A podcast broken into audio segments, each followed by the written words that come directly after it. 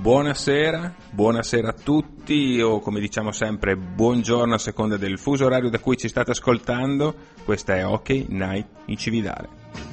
Siamo a settembre, è tempo di preview, abbiamo fatto il punto la scorsa puntata sulla Metropolitan Division e per chi se la fosse persa trovate il link sulla nostra pagina Facebook o sulla pagina di Radio Play It USA oppure per i facoltosi possessori di dispositivi Apple ci trovate anche su iTunes, ovviamente cercando OK Night in Cividale.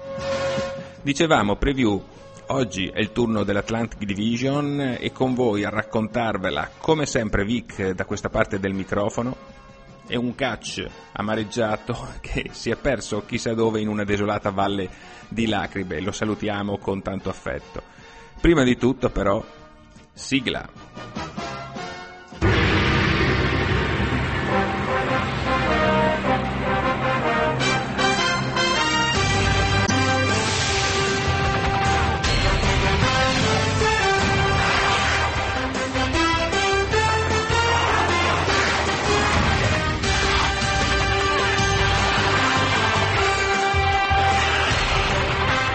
Riprendiamo la nostra serie di preview e andiamo a dare un occhio, come detto, all'Atlantic Division.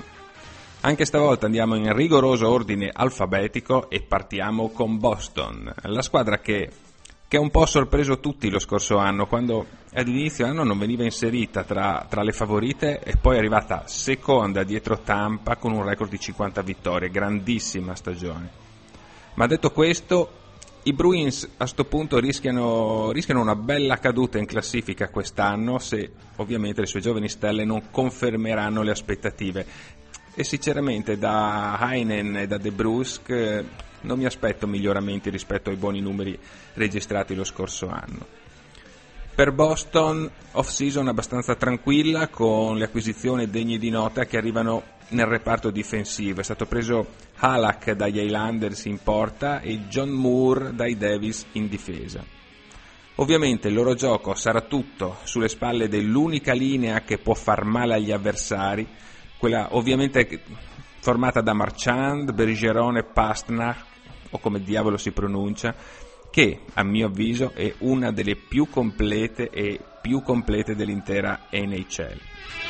Per i Bruins i playoff non dovrebbero essere un problema neanche quest'anno, magari arriveranno da una wild card, ma avranno bisogno per tutto l'arco dell'anno dell'apporto delle seconde linee perché con una sola che gira solitamente non si va da nessuna parte.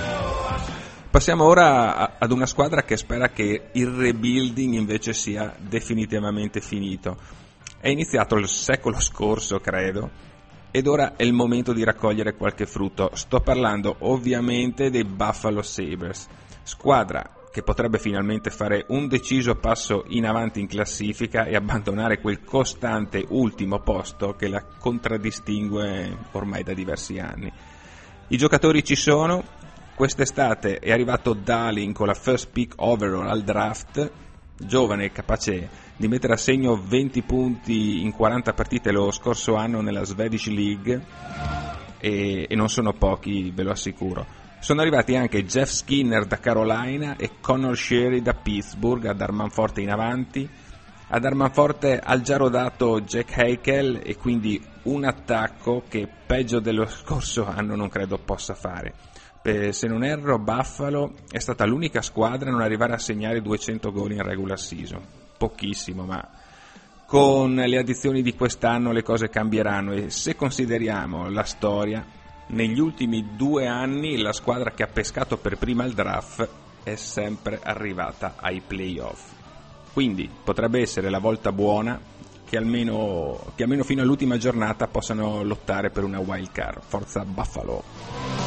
Parliamo ora di Detroit, che dopo il filotto di 25 anni consecutivi ai playoff, sono due anni che manca la post season e, e ha davvero bisogno di, di, ripartire dai suoi giovani.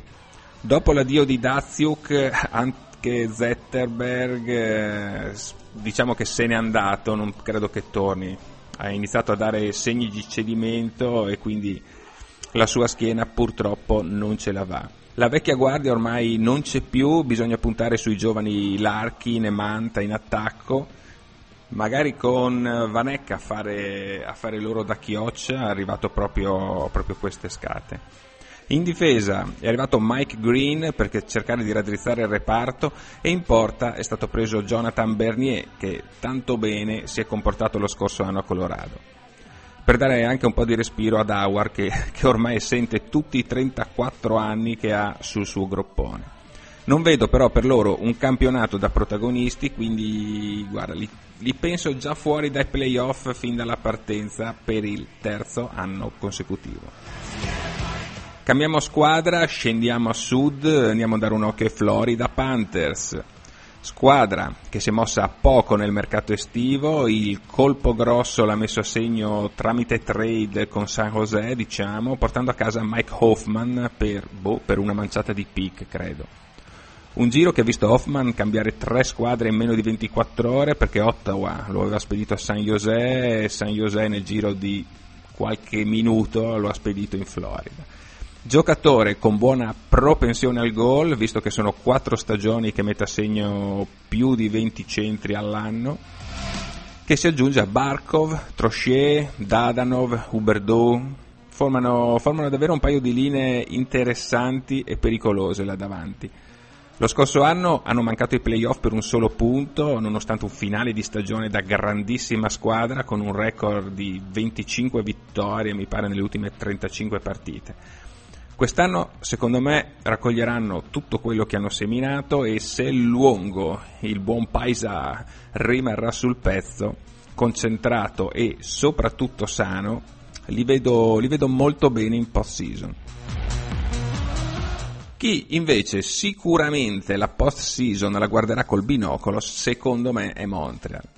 I Canadiens arrivano da una stagione disastrosa, mi pare più di 70 punti in meno rispetto alla precedente e, e dopo la trade Paccioretti di, di qualche giorno fa le cose non sembrano promettere meglio quest'anno. In estate, solita blockbuster trade dei canadesi che sono abituati, hanno spedito Galceniuk in Arizona in cambio di Max Domi, e questo potrebbe anche, anche essere positivo, vediamo. Hanno anche preso Joel Armia da Winnipeg per aggiungere un po' di profondità in attacco hanno, e hanno ripreso diciamo, via free agency Thomas Plekanec che avevano mandato a Toronto lo scorso anno via trade. Insomma, un casino per niente, per niente scontato secondo me e neanche per niente redditizio.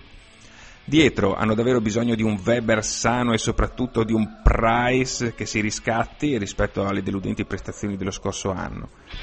Diciamo che a Montreal i giocatori ci sono, ma, ma penso che i, il problema sia l'insieme, il gioco, non so, non, non riesco a vederli come squadra. Quindi per loro sentenzio niente playoff. Parliamo male adesso anche dell'altro team che non riesco a vedere come squadra e mi dispiace Catch, ma sto parlando di Ottawa. I Senators avevano un po' rotto le balle con l'affare Carson. Va via, resta, va via, chissà, boh. Qualche giorno fa l'annuncio ufficiale Carson se ne va a San José in cambio, boh, in cambio di poco, di tanto, staremo a vedere perché viene in cambio di quattro giocatori, tre secondo me sconosciuti più un buon prospetto ma il bello è che arrivano quattro pick, due, due, prime scelte se non ricordo male, una seconda scelta e una condizionale. Ma adesso, adesso vedremo, adesso che il loro capitano ha fatto le valigie, attendiamo anche il futuro di Duchenne e di Stone, che fino ad ora si erano un po' riservati il prolungamento del contratto in base a quello che faceva Carson. Ora deciso, staremo a vedere magari la cessione di, di tutti tutti porterà qualcosa di, di, nuovo e per ora Carson ha portato solo, passatemi il termine, futuro, però nel presente reputo Ottawa indecifrabile, la etichetto un po' come, come squadra materasso della division, non me ne voglia caccia. Passiamo dalle stalle e andiamo alle stelle perché ci occupiamo ora di Tampa Bay. Squadra che ha, che ha, ben poco da cambiare, forte così, lo scorso anno sono arrivati ad una sola vittoria dalle finals e, e l'obiettivo per loro ovviamente è di fare meglio. Quest'estate non hanno fatto cambiamenti significativi, qualche innesto in quarta linea, giusto per sistemare la profondità, e, e un backup, un backup come Budai che secondo me il suo lavoro lo fa sempre, può far riposare Vasilieschi e, e, e potrebbe fare benissimo.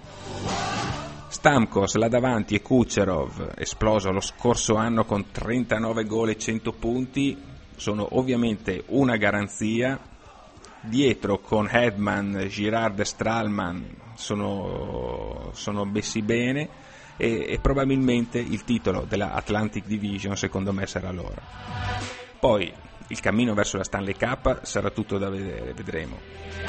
L'unica cosa, attenzione, attenzione però perché metà del roster, top player compresi, è entrato nell'ultimo anno di contratto Secondo me per i Lightning questo è un all-in, potrebbe essere l'ultima occasione o la va o la spacca quest'anno.